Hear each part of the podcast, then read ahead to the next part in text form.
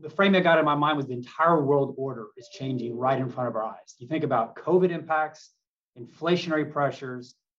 I heard the energy commentator say ESG policies are actually affecting energy capability. That's that sustainability thing that's pulling capital off in that segment. You got Ukrainian invasion, supply chains completely reinvented globally. You know, all that's being underpinned by massive global liquidity. So think about that picture as any one of us on the call is related to how you choose to make investments. It's, it's unbelievable. It's an unprecedented time.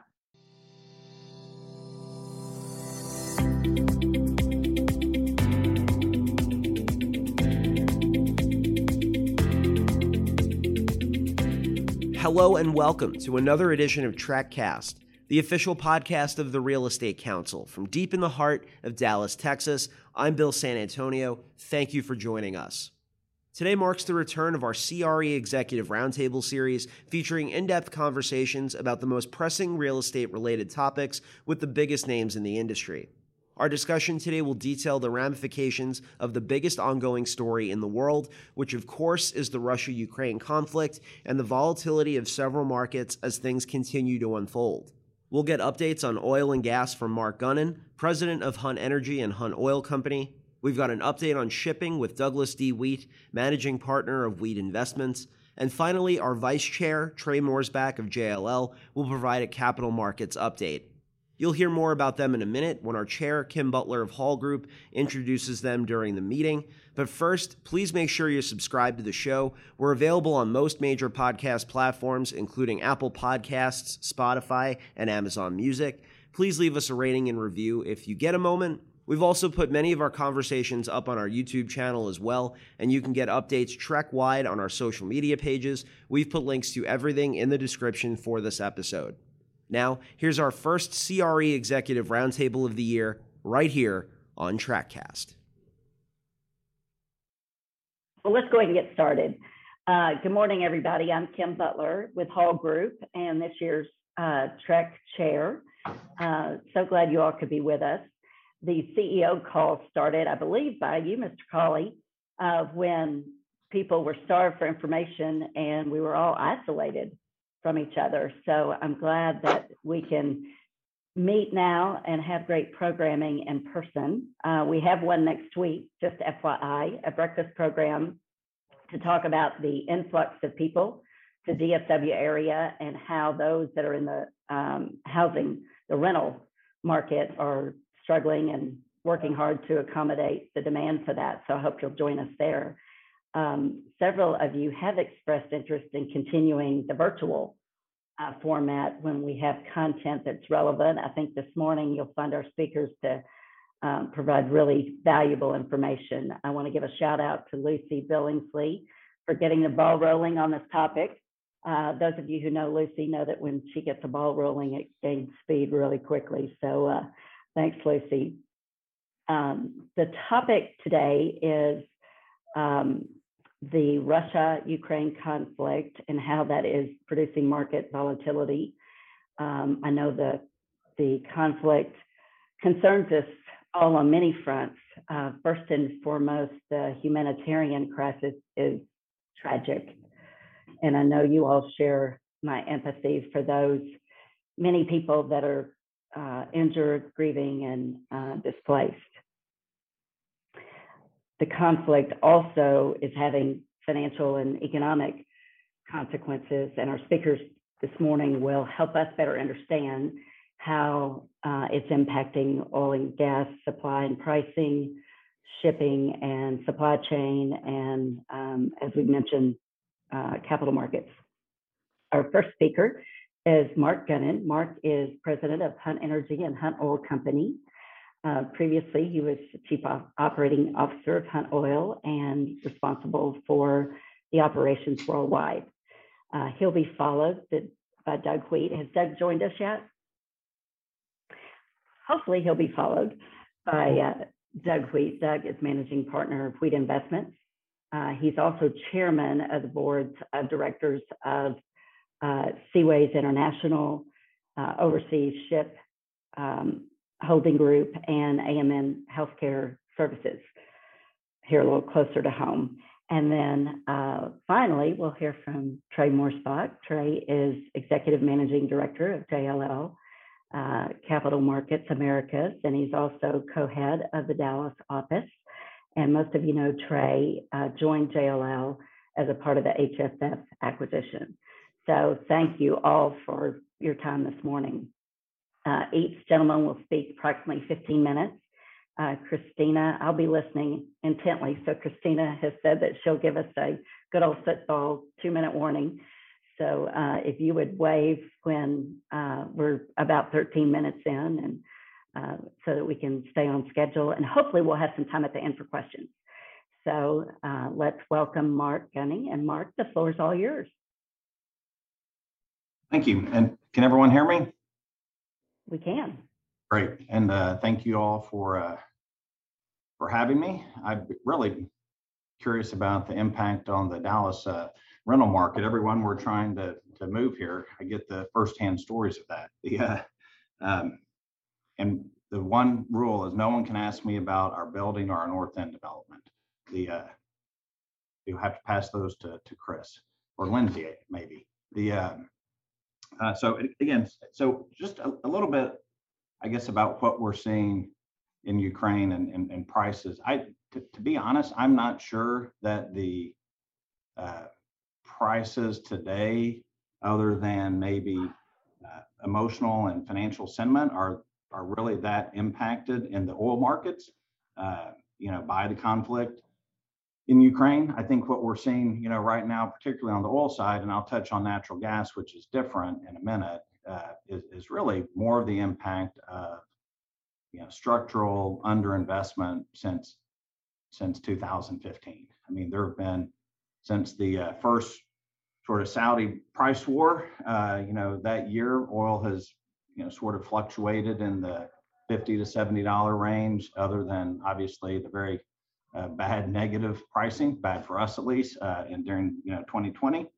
um, and you know that's really resulted in a lot of pressure placed on international oil companies, whether it's and and your independents uh, in the U.S. to you know prioritize what you would think people would have anyway which is you know return on capital versus growth at any cost. I mean in a lot of ways what we saw in the first part of uh, the last decade was you know not you know dissimilar to what you know i think all of us are old enough to remember in the the, the dot com era where it was kind of growth at any cost without you know sort of thinking about business fundamentals like return on capital and, and people were punished for that. You know, private equity firms uh, got hit pretty hard with their portfolio companies. You know, returns to uh, you know public investors were poor, uh, and that led, particularly in not well in the public markets as well as the uh, the private companies, to really, particularly the ones that were backed by financial sponsors,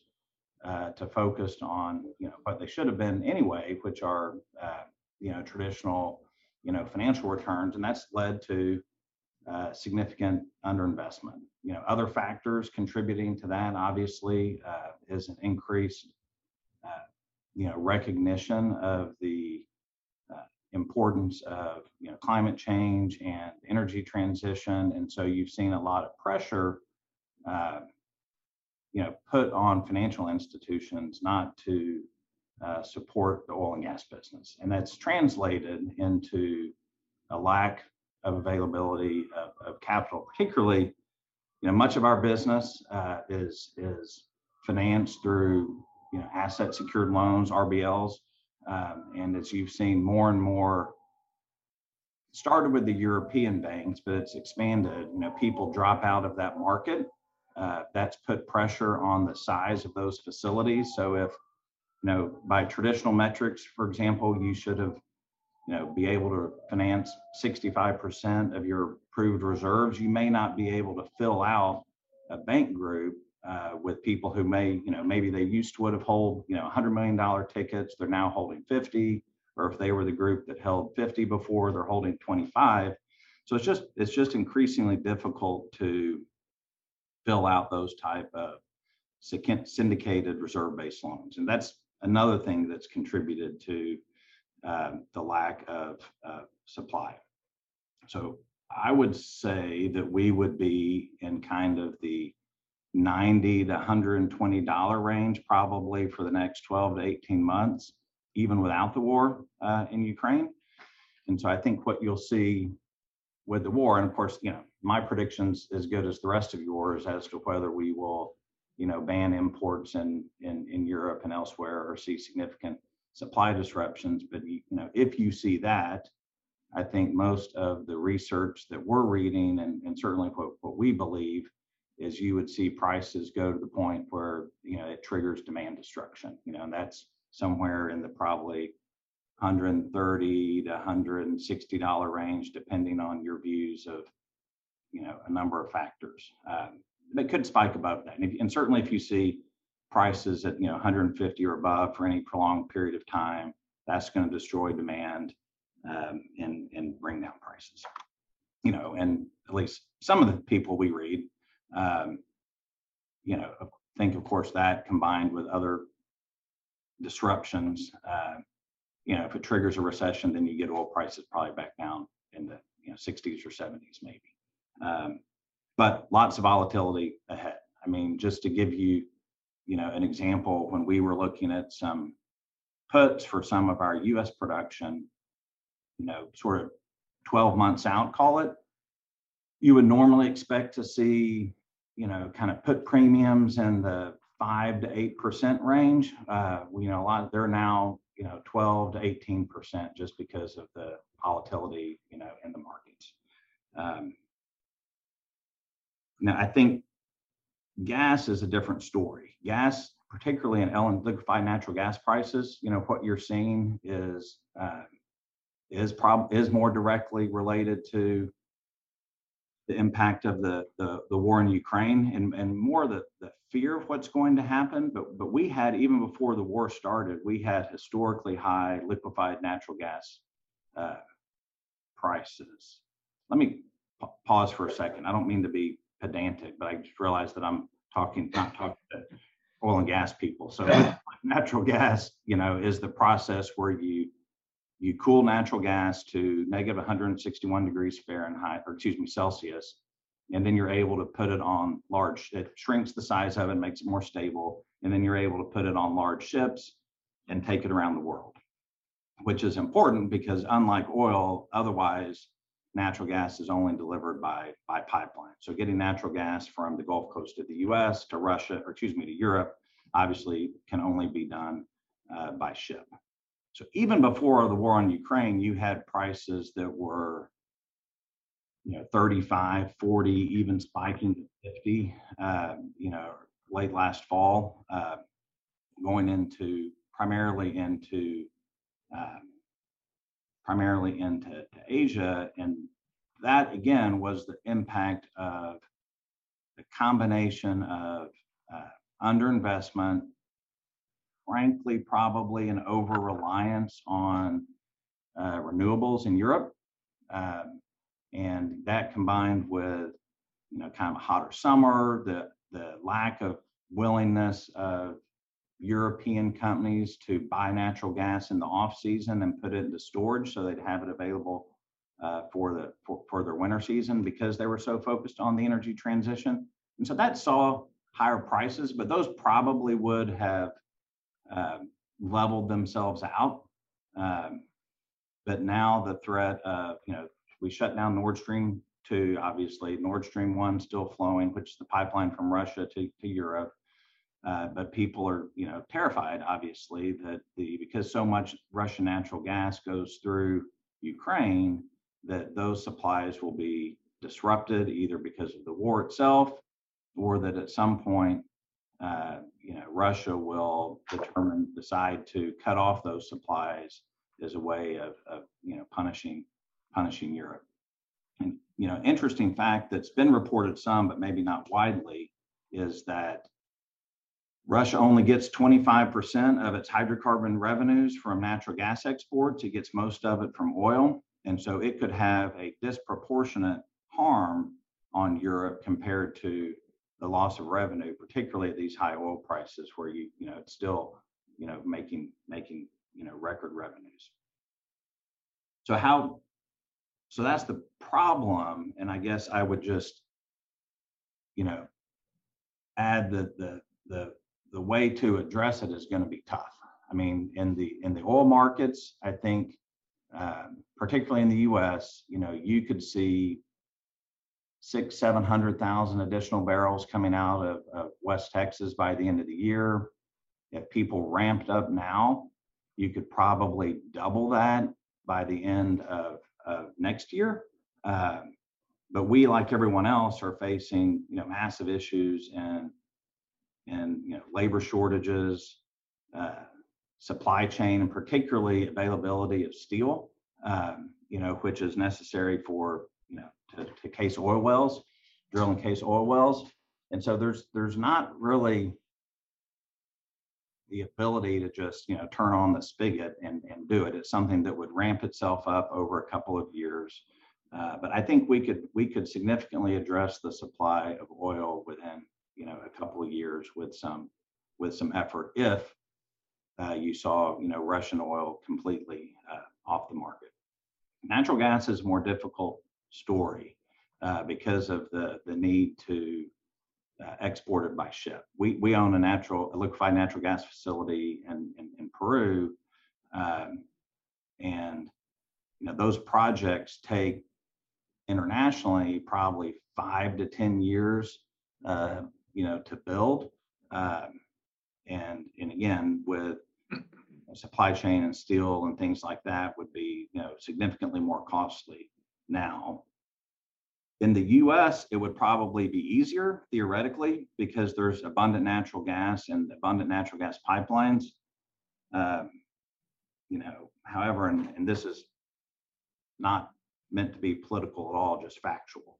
Uh, but you know within the last month the FERC, which is the, the regulatory body that regulates natural gas, basically, very simplistically, imposed new permitting requirements that cause in the environmental study for any uh, new LNG export facility, you have to include, previously you've had to include the environmental impacts from drilling the well up to sort of the tailpipe of your facility where you export it you would now have to include the environmental impacts of um, where that natural gas is ultimately consumed, um, which would obviously increase the, the scrutiny, but I think more importantly, that's imp- impossible to do because you you don't necessarily know that it's going to go to a particular place in Europe every time, and is it displacing coal? What's it being used for? And so this new requirement, you know, basically, as I'm sure you're all familiar with in your industries, um, would just lead to litigation. And so you you'd make your permits, and then even if it got approved, it would get you know tied up uh, tied up in the courts uh, for years. So it will be, I think, you know, absent some relaxation of those types of restrictions, uh, you know, new natural gas export facilities in the U.S. are going to be are going to be uh, tough to tough to conceive of. Um, one sort of, I guess, last little point. We also have a refinery in Tuscaloosa, Alabama, and and it had as recently as two weeks before the war, uh, you know, bought a cargo of feedstock from from from Russia. We that's probably the first one we we bought there in six or seven years.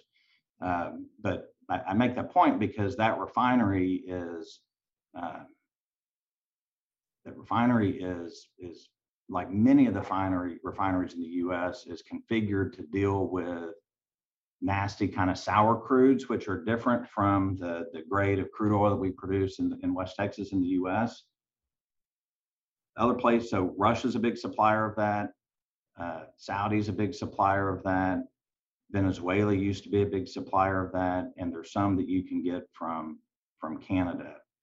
Um, and so it's harder to, for me to quantify the effect that that's going to have, but the lack of availability of these sour crudes, as we call them, uh, will have a continued impact on gasoline and diesel prices and asphalt prices. We're the, we're the, we, we, I think, produce 20% of the roofing asphalt for the, in the southeast out of our refinery. And that's more expensive to produce with, uh, with the types of crews that are, that are more likely available to it. So there's all these second, third kind of tier uh, trickle effects that, that, that are kind of hidden from or just the headline, you know, oil price or natural gas price. I think I'm about on my 13 minutes. Great, thank I you, have Mark. five questions, but uh, do we have time for a question or two, Yeah. Kim? How are we doing? Can we wait and save questions for the end so that we make sure that we get to hear you, Trey, and you don't get cut short? I see that Doug has joined us now, Doug Wheat. Uh, Thanks for your time this morning. Uh, If you, can you hear us? Can you join us and uh, give us a little information related to uh, shipping and supply chain? Okay, but thanks. We can Kim. hear you, we can hear you just fine. Thanks, Doug. Great, great. And I want to thank Lucy, of course, but who can say no to Lucy? So I'm, I'm glad to be here and uh, glad to be able to share a little of my shipping knowledge. Not nearly as much as I think our previous speaker had about the oil and gas business, uh, but uh, I'll try my best. By way of background, I'm chairman of the board of uh, Overseas uh, Shipping Group, or OSG. It's a U.S. flag shipping company, or and more in particular, it's what they call a Jones Act company. A Jones Act company is got out of uh, out of uh, Congress all the way back right after World War One because they were worried about someone uh, attacking the U.S. And it's just not shipping; it's uh, airplanes, it's anything that you can't go from inter- international to a spot in the U.S. and then go anyplace else in the U.S. unless you're a Jones Act. So we are one of only about five companies uh, in, in blue water. There are a number of them in green water. Um, but anyway, that's uh, what that's what OSG does. I'm also chairman of the board of a New York Stock Exchange company, International Shipping Group. Uh, international uh, is, uh, uh, as it, the name implies, only does international shipping. Uh, and there, uh, it's dominated by larger ships or by product ships uh, that carry everything from uh, uh, crude or crude products to all the way down to uh, uh, cooking oil. Uh, and those are used uh, uh, internationally, as I said. Uh, and we've been, before the invasion, uh, INSW uh, was uh, shipping a significant amount of oil uh, out of uh, Russia. Uh, to give you an example, our largest ship now is what they refer to as a VLCC, a very large crude carrier, which carries a million barrels of oil. And those are the, the ships we were using to bring oil out of Russia uh, into other parts of the world, primarily China or the US. Give you an example. We um, did that throughout everything uh, until the invasion. And then we went through self sanctions as well as the sanctions that were imposed. The self sanctions um, were uh, important uh, because what they did, shipping is kind of a strange business, especially international shipping, is and how all this defies antitrust laws. I'll let somebody else figure that out. But in any event, we you have what's called pools, and uh, you take a specific type pool, like I mentioned, VLCCs, or we have Aframaxes and Suezmaxes, and they each fit into a category. And then, uh, uh, for obvious reasons, you try to lump them into a group and have a pool manager, and that pool manager is telling you basically where to take your ship or where not to take your ship. And uh, uh, the idea is, the, and how it came about was to, uh, uh, to eliminate or almost eliminate deadheading.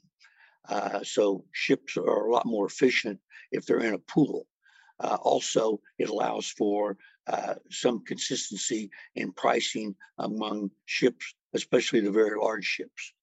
Um, and that has been uh, another factor that's gone into the whole uh, sanctioning uh, because when uh, Ukraine uh, was invaded and the sanctions started, Um, the pool manager uh, would have liked us, for example, to continue to take oil out of the Black Sea, and uh, we said no. We self uh, sanction, but uh, the, the, again, how these pools work, you get points assigned to you, and if you don't basically do what the pool manager wants, they can cut your points, and the points dictate how much revenue you get out of not only your ship but everybody else's ships. Uh, so we said no. Fortunately, at that point, we had nothing in the Black Sea.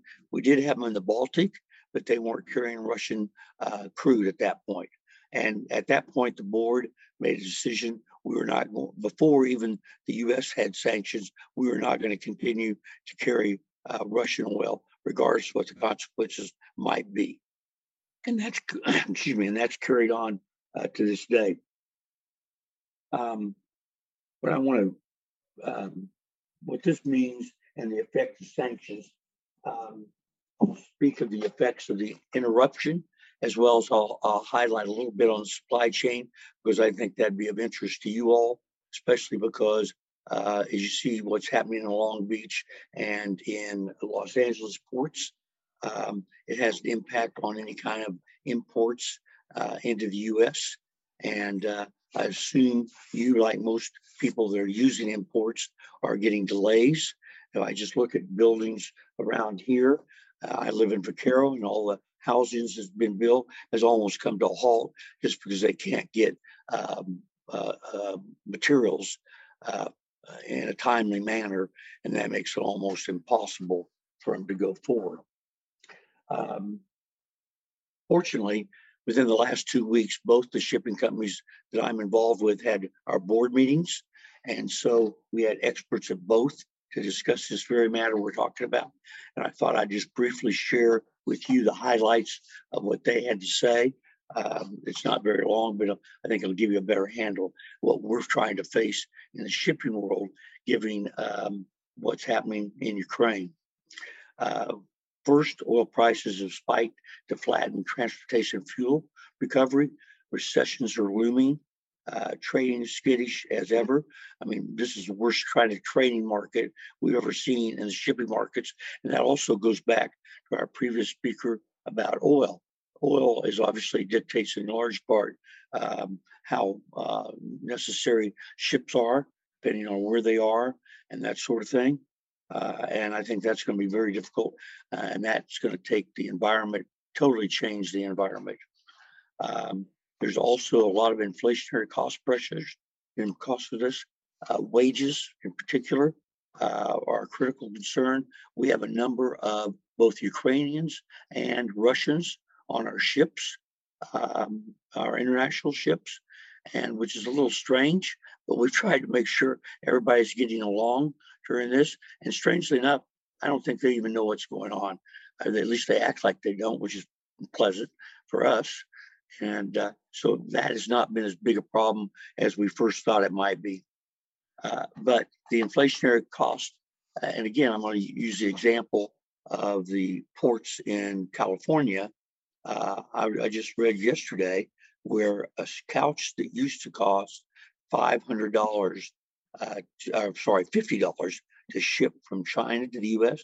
is now costing five hundred dollars, and it's not like we're getting any more profit out of that. It's just that's what it costs to be able to sit out in the ocean uh, for that long, and other things uh, for the for the stalemate that we have at the ports. U.S. Uh, sanctions, excuse me, on the Russian energy imports are still behind behind the curve that's why self-sanctioning uh, in the markets are already essentially a stop the flow of Russian energy exports. As I said, we're not the only ones who are no longer carrying, uh, because of the sanctions, uh, oil.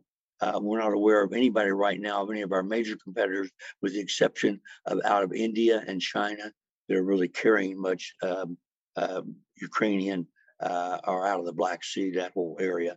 Although the, th- the Russians are still avoiding that to a certain extent by going through the Baltic. Uh, and uh, there you sometimes have no idea because oil is fungible, as we just as uh, previous speaker was saying, and it's because it's fungible, it's impossible to really identify it the way you'd like to identify it. But you take all the steps you can, and uh, you hope that's sufficient to make everyone happy in the long run. Um, and we don't know. All this is unforeseen, obviously, to us. And um, I think uh, we need to adapt quickly to change the circumstances and to make in-game changes, and that's what we're working on currently uh, because it affects the entire uh, supply chain, as we've talked about, and also it affects how uh, will uh, where we will be taking oil. Obviously, um, shipping uh, is a lot more beneficial and profitable the longer the ship uh, route. They call it ton mileage and how far you've got to go. And so it depends on what China's going to do vis-a-vis Russia, one, and two, what India is going to do vis-a-vis Russia, because those have always been classic places for us to ship uh, oil uh, from uh, from any spot in the world, including the U.S. And then, as also we were, we hearing about the U.S., the OSG, my uh, U.S. flag business, we're seeing more of that, and it'll continue to pick up because again, you remember as I mentioned, it can only go from point it can go from point A and point B, and both those points being in the U.S. So traditionally, uh, Jones Act vessels have taken oil uh, out of uh, you know ports like Houston and taken them up to the West Coast uh, for refining, or taking oil out of uh, Alaska and taking them down to the west coast for refining. And that's only going to pick up, as we just heard, if we if we can increase um, um, our output from production uh, in domestic oil, that will do nothing but continue to increase that. Let me talk a second about the chain interruption. I mentioned the cat, uh, couch example. Um, this will apply to any kind of product. So, as a developer or lessor uh, property, anything that you're going to get from overseas, and it's going to have to go again. If it's if it's done here and it's going to go someplace else, the least way, the least expensive way of doing anything is by ship. Uh, some people would let you believe it's rail, but it's really ship. And so, if we're restrained from doing that in a, an efficient manner, it's going to make it even more expensive for everything from lumber uh, to toilet paper. And uh, we're seeing all those costs go up dramatically from a shipping standpoint uh, because it's just harder and there's only so many ships that can handle those kinds of uh, cargo uh, and stay within the coastal waters of the U.S. Uh, and also, we are talking again earlier. He mentioned that the steel prices have increased. Well, they've obviously increased, and you can only imagine how much steel um, a ship takes to build. And for example, we've entered into a joint venture with Shell to produce uh, three ships that are dual uh, fuel. They can either run on crude oil or they can run on natural gas. Uh, and those are being built in South Korea right now, which South Korea is usually the manufacturer of all the really high premium ships. Well, price of steel has escalated dramatically since we went into the agreement with them a year and a half ago. Uh, and we're feeling that pinch now because they've got escalation clauses as we finish the completion of, uh, of those uh, vessels. Um, and time has changed. Everything we need to get as a shipping company usually comes and it's imported. And as a result, it can be tied up in a supply chain, just like everything you all may need uh, for, uh, that you're seeing uh, the, the lag times, whether it's building or anything else, but building in particular. Uh, I think we've determined that the Russian uh, invasion will last uh, more of a significant period of time than most people are projecting. And uh, with the adverse effects that I've just mentioned to you, that will put a strain on all types of shipping. Those, again, are coming up, up port A to point B uh, in the US, and those that we're getting uh, internationally. Um, and we're doing everything we can to adjust to that and also to adjust the uh, situation from the uh, supply chain. Um, and um, I think that is going to continue for some significant period of time. Again, uh, you know, I don't want to cut anybody else short, so I'm going to I'm going to uh, say at this point, I'm happy to answer any questions. And Kim, if you want to add, have them ask at the end, that's fine with me. Great, thank you, Doug. We we will. We'll have uh, we'll get uh, Trey on board so he can give us an update on capital markets, and um, then we'll have time for questions for everyone. Thank you, Doug. Thank you, Kim. Wow. Are you ready to roll? Uh, yeah, but You're going to give us good news, right? I, I want to be. I, well, I can't help but be optimistic. It's the nature of my personality, but I do want to dig in more about energy and, and shipping because I think those have effects to our business for sure. It's fascinating. I know so little about it. Um, what I'm thinking about when I'm listening to the previous speakers, and we all know this, right? But how it affects our business.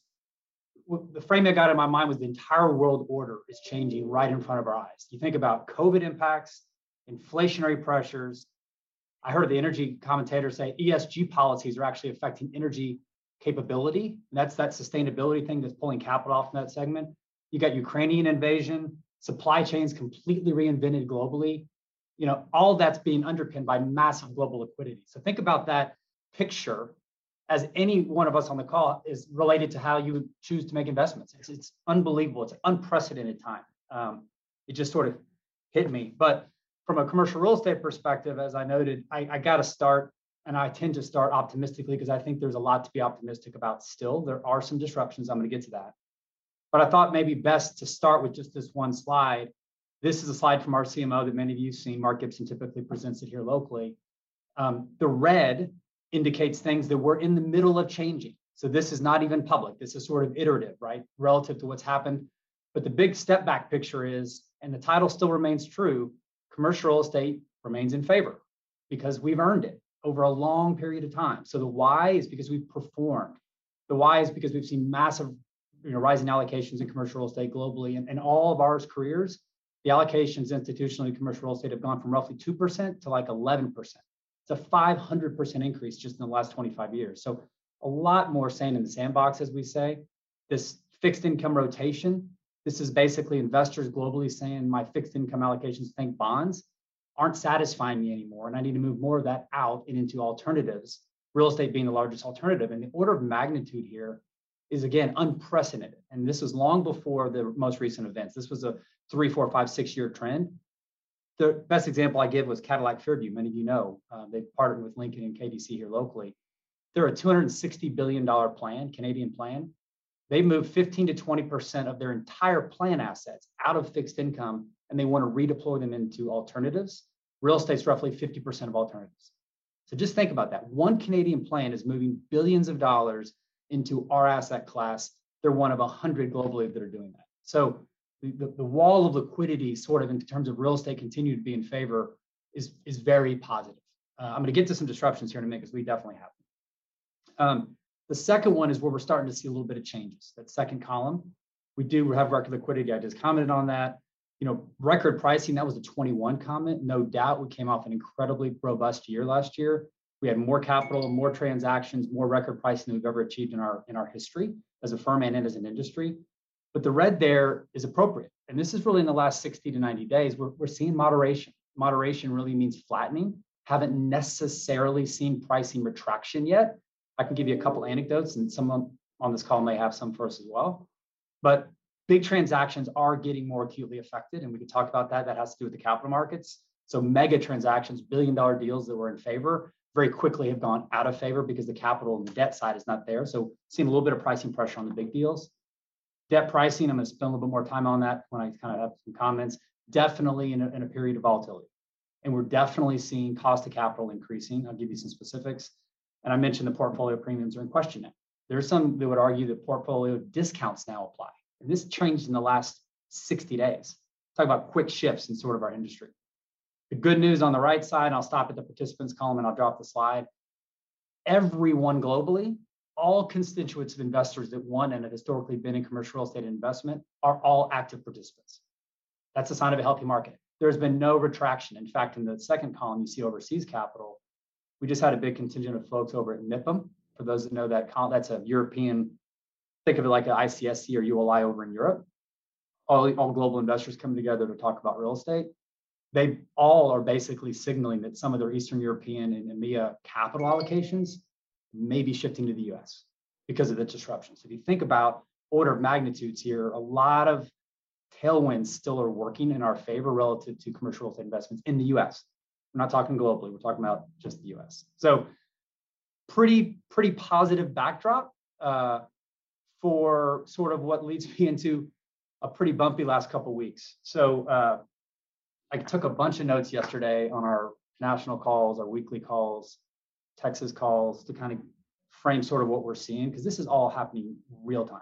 I mean, everyone on this phone call knows because many of you are participants, you're dealing with this real time. If any of you are in the market for a loan today, you're feeling it. If any of you are in the market to sell assets, you're starting to feel it. So all this is real time.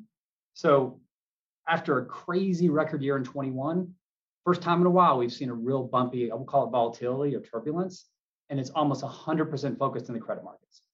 What I mean by that is the debt markets. So roughly speaking, and I'm happy to give you some specifics, roughly speaking, we've seen debt, the cost of debt capital for commercial real estate for industry across floating and fixed move about 100 basis points. So plus or minus 100 basis point delta. Some of that's in the indexes, be it SOFR or the Treasury, and some of that's in credit spreads.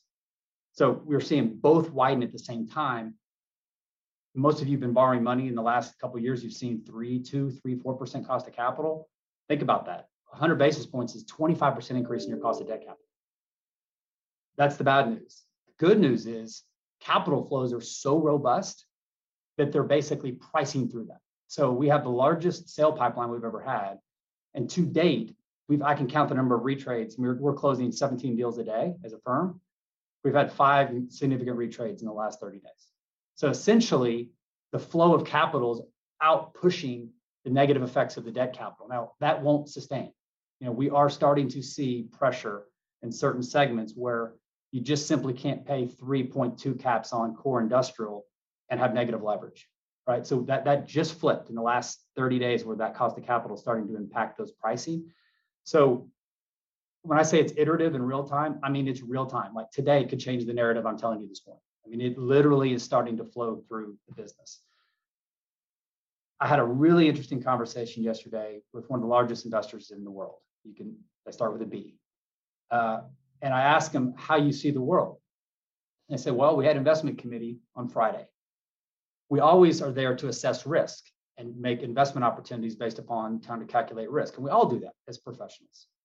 But he said, for the first time in a long time, the risks that we talked about are all going the wrong direction at the same time. So normally you have offsets, right? He commented on inflation risk accelerating, Fed action and interest rate action accelerating, supply chain issues, which I heard both previous commentators accelerating in terms of risk profile, global political risk accelerating, and just overall uncertainty and volatility accelerating. So rarely, he said, do we have the confluence of that number of risks all sort of pointing in one direction at the same time. The backstop to that is we've never had more money to deploy. So what do you do as an investment professional, right? So the punchline that I think we have today is we have pricing uncertainty with too much money to deploy. So we have these conflicting issues where investors saying, I've never had as much liquidity to get deployed and more of my folks to continue to want to be, and I don't know how to price risk. So we have uncertainty risk premiums starting to embed into the market, which is part of the credit spread side that I mentioned before. You have people starting to talk about fundamentals, which have historically been very, very strong, that may start to get frayed here in the US at the asset level. I believe we're right on the tipping point. In the next 30 to 60 days, we're going to start seeing some cracks, and it's going to be in more risky assets and it's going to be in assets that are more fringy is where we're going to start seeing more pressure and then it's going to if it continues it will start going down the scale all the way down to logistics and multi-housing which today we haven't seen. So uh, there's a lot there. I will tell you we're early days for sure. As i mentioned this could change by the afternoon but incredibly resilient. Our industry has been performing. Capital is holding us up in terms of not having dramatic pricing shifts and, and, and swings at the asset level I can tell you that credit spreads could rebound tomorrow if we have anything positive happen out of Eastern Europe. I mean, literally, we could drop another, we could drop, we could gain back 50 basis points in credit spreads literally overnight. So these things all could coalesce and change overnight, but that's that's sort of what we're dealing with. And maybe the last comment I'll leave you with, again, happy to answer any specific questions, is in periods of uncertainty and volatility, one of two things happen in our experience transactionally. People either stop and sit on their hands and say, I'm going to wait. You know, I'm not going to go sell my building. I'm not going to sell my apartment complex. I'm not going to make an investment decision. Or that concern or fear about what the future may hold accelerates activity. The latter is happening. Our pipelines are exploding. So you can call it a run for the door. You can call it people trying to exit. You know, when they see an inflationary pressures, there can be a lot of reasons.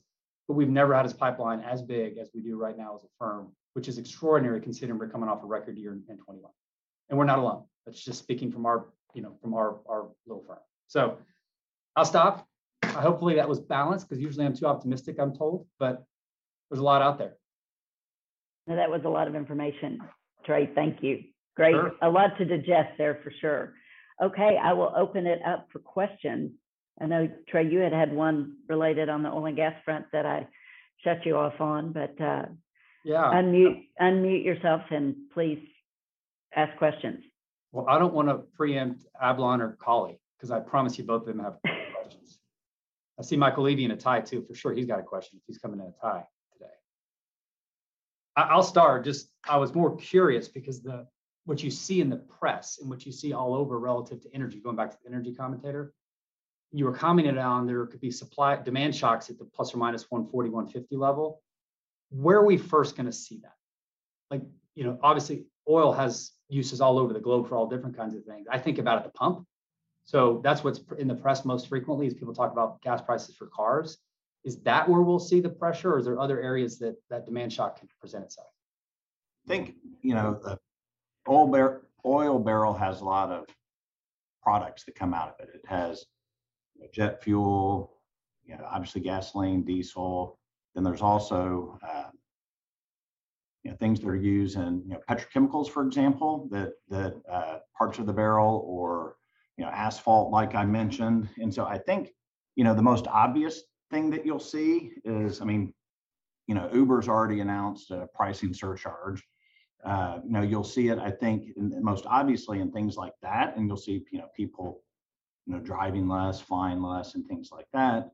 Uh, but I also think you'll see, uh, you'll see it in some of these, you know, other products. And you know, using natural gas as an example, I mean, earlier last fall, England shut down all of its uh, fertilizer plants because they were trying to conserve natural gas for you know home heating in the winter. Uh, and so it'll be, I think, I think it'll be widespread, but the most visible place obviously will be will be at the pump, uh, and it'll be more hidden in these other products. Tell you a last comment, and I'll I promise I'll remain quiet. Um, just an anecdote to give you a sense of sort of, well, it struck me. I have a 19 year old daughter who is wonderful, but she hasn't been fortunate to not necessarily think about what she spends money on and how much it costs she came into me, she was hit down for the weekend and she was heading back to college this weekend. And she said, Hey, dad, can you refill my debit card? I can't believe how much it costs to fill up my truck now. Like my daughter comes to me and says, It costs me $70 to fill up my truck, and it usually is 50 or 45. Now she she's still going to fill it up. This is not a she doesn't she's still going to do it either way. But the fact that even that constituent is now starting to become aware, I think it's going to start changing consumer habits, especially those that don't have the wherewithal. And it seems like it's inevitability. I have a daughter that we're weaning off the, the payroll, and uh, she, for the first time last night, did not just drive to the Shell station in Snider Plaza to refill her car, but drove down Lemmon to find somewhere cheaper. That's changing habits already, changing behaviors. I need my daughter to be friends with your daughters. For sure. went to fill it up. She just asked the question. That's great. Hey Trey, I got a question for, for you. First of all, you maybe you should buy your daughter an electric car, uh, but that's between you and me. Um, um, so you guys advise clients all over the world, and people are coming at you saying, so if I'm a client, I come to you say, look, Trey, I believe that we're in for you know sustained inflation for you know the next year or two or three, whatever. Um, and uh, I think the Fed's going to react, and rates are going up you know, Jay Powell yesterday was more hawkish than what he said. So but I, I I'm going to stay invested in real estate, you know, because that's what I do for a living. You know, I'm not I'm not a trader. Where should I deploy my capital? What sectors? What part of the country? What should I do with my capital in that environment over the next few years? Yeah, I feel like you gave me a softball to tee up your business, Michael Levy. That's not fair. Um, I, I, truly believe if you think about where you actually have fundamentals that can offset some of these inflationary effects that exist, and I can tell you the connection we're hearing a lot. There was a reference earlier, one of the commentators talking about supply chains effect on housing and housing prices going up. That's real, particularly in the senior family space. So the, the shortage of housing is really a crisis issue in the United States. And I will tell you that if you're in the housing delivery business, where you can deliver housing, whether it's affordable all the way through apartments, through single family or SFRs, et cetera, the entire continuum, I believe you will be well positioned, which I know is a big part of your business, Michael. So I do think the all all things housing, not to say that any of these things won't be affected by inflation, for sure they will, but they're hedged in a better way.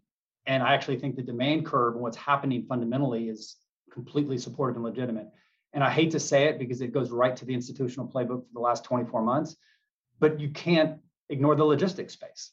Again, same reasons. You have a completely reshifting and of the supply chain globally. Money much of it is onshoring, nearshoring their inventory, changing their inventory patterns. Everyone is looking to figure out a different way to continue business continuity.